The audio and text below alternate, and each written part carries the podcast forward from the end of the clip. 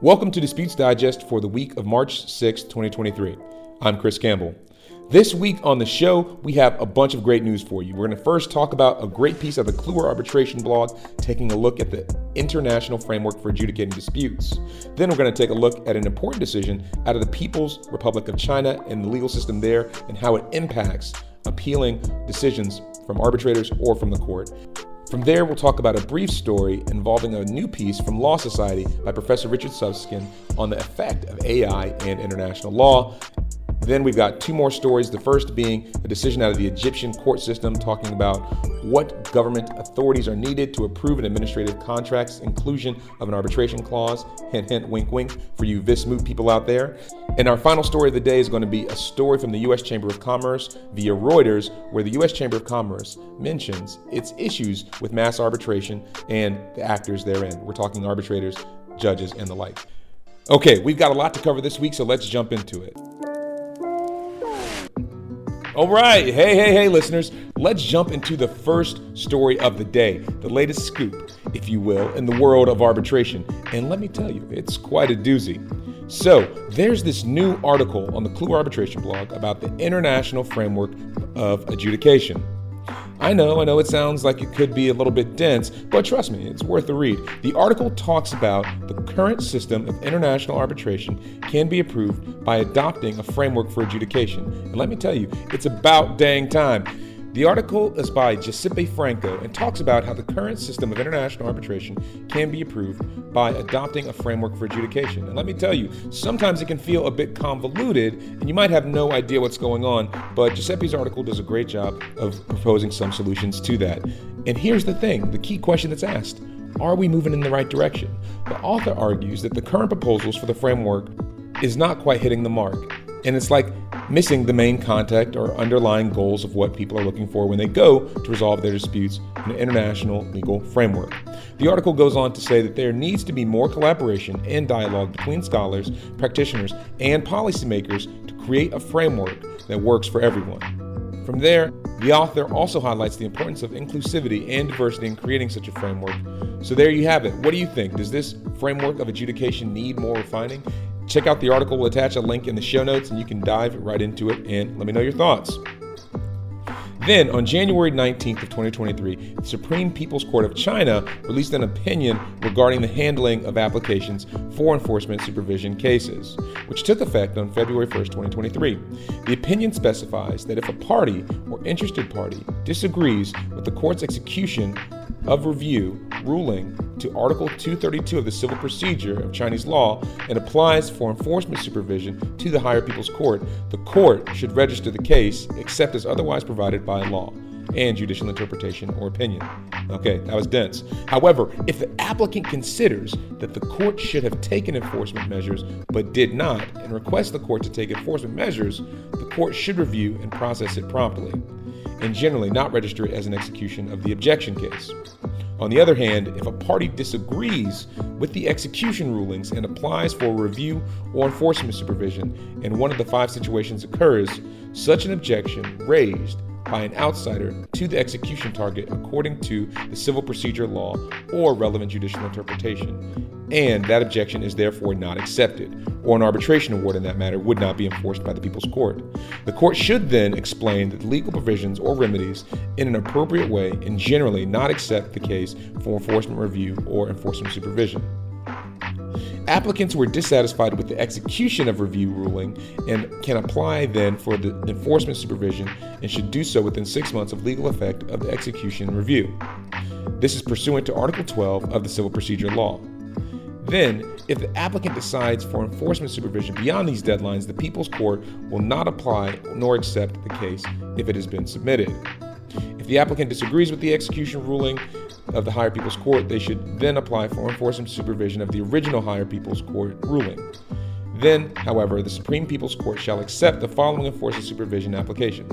One, if the applicant agrees with the basic facts and review procedures determined in the execution review ruling, but considers the application of the law as incorrect. Two, if the execution review ruling has been deliberated and decided by the adjudication committee of the Higher People's Court. In conclusion, the new opinion provides guidelines for the scope of enforcement, the time limits for applying the enforcement provisions, and the methods and forms of case resolution, which aim to improve the efficiency of case handling and safeguarding the legitimate rights and interests of the parties. And then on to our third story. It seems that the future of law is about to be shaped by none other than our good old friend, artificial intelligence, AI.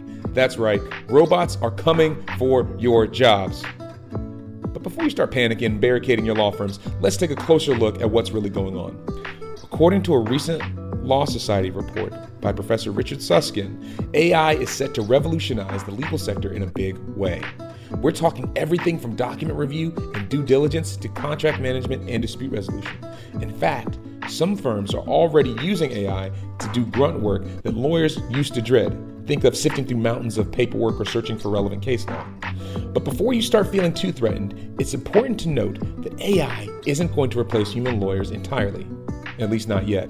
After all, there's more to lawyering than just crunching numbers and scanning documents. Lawyering still needs to be able to interpret the law, provide strategic advice, and, well, you know, actually talk to their clients. So, what does this mean for the legal profession? Well, for one thing, it means that lawyers will need to start embracing new technologies and adapting to new ways of working. Those who resist the AI revolution risk being left behind in a world full of efficiency and cost effectiveness are king. But perhaps more importantly, it means that lawyers will need to start focusing on the skills that AI can't replicate things like emotional intelligence, creativity, and critical thinking.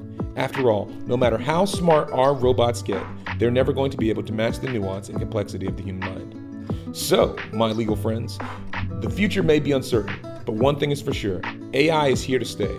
It's up to you to decide whether you're going to fight it or embrace it. As for me, I'm just going to sit back and watch the show. After all, it's not every day you get to witness a legal revolution. And then for our fourth story, we're talking about an interesting development in the Egyptian court system. Let's first go back. In April 2022, the Cairo Court of Appeal annulled an arbitration award due to the lack of ministerial approval for the arbitration agreement entered into with the Egyptian Administrative Authority. This decision marks a reversal of the Court of Appeal's previous stance that only the chairman of the concerned authority needed to approve the arbitration agreement. Let's take a look at the chronology of the Egyptian court's position on the issue. In 2015, the Court of Cassation held that the ministerial approval was required for any arbitration agreement entered into as part of the administrative contract. However, in 2017, the Cairo Court of Appeal changed its stance and stated that it was enough to have a chairman of the concerned authority approve the agreement. This decision was then reviewed by the confirmed by the court this decision was then reviewed and confirmed by the Court of Cassation in 2018. Fast forward to 2022, and the Cairo Court of Appeal has once again changed its position and requires that the competent minister to issue the required ministerial approval. It is important to note that the decision has not been confirmed by the Egyptian Court of Cassation as yet. In addition to this, there is a new requirement as amended in 2022 whereby any entity that the state has contributed to in any manner is required to obtain approval from a ministerial committee for any international arbitration agreement entered into with a foreign investor. However, there are several gaps in the current Egyptian legal framework regarding this issue, such as the definition of foreign investor and the ramifications for failing to abide by this requirement. So there you have it, folks. The decision marks an interesting development in the Egyptian court system and highlights the importance of staying up to date with legal requirements and changes, especially those with state entities, and frankly provides some ammunition for those mooties out there that might have a similar issue. All right, then to our fifth and final story for the day. The U.S. Chamber of Commerce is blaming judges, arbitrators, and lawyers for the recent wave of mass arbitration abuses. Yep, you heard it right. They're pointing fingers at the very people who are supposed to be upholding the law, whether it be in a private or public context. Now, if you're not familiar with mass arbitration, in the United States at least, let me break it down for you. It's basically a bunch of claims being filed by groups of people against a company. Instead of going to court, these claims are handled through arbitration which is supposed to be a quicker and cheaper alternative to litigation. But, as with anything, there are always some bad apples in the bunch. The U.S. Chamber of Commerce is claiming that these bad apples are the judges, arbitrators, and lawyers involved with the process. According to them, some of these professionals are exploiting the system to rack up fees while others are not properly vetting the claims before they're filed. And of course, there are always those who are just downright corrupt. But here's the thing while it's true that there are some bad actors out there, the real problem could be with the system itself. Mass arbitration has become a way of companies to avoid accountability and shield themselves from lawsuits, so the article writes.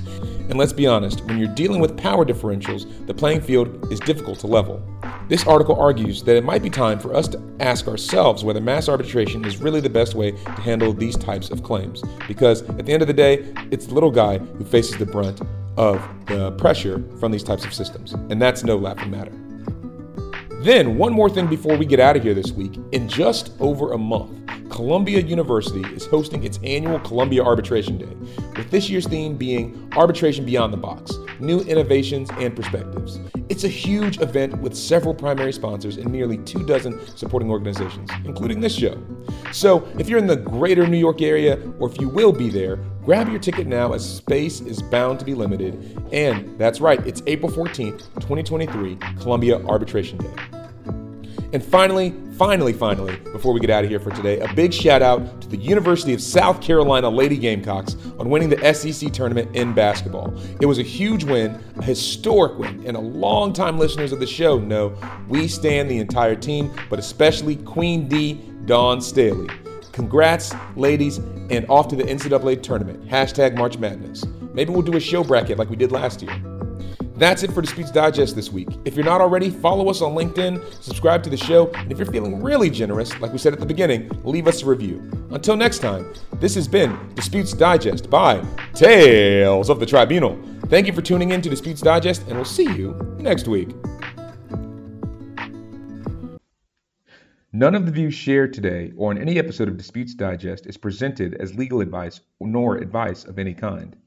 No compensation was provided to any organization or party for their inclusion on the show, nor do any of the statements made represent any particular organization, legal position, or viewpoint. All interviewees or organizations included appear on an arm's length basis, and their appearance should not be construed as any bias or preferred affiliation with the host or host's employer. All rights reserved.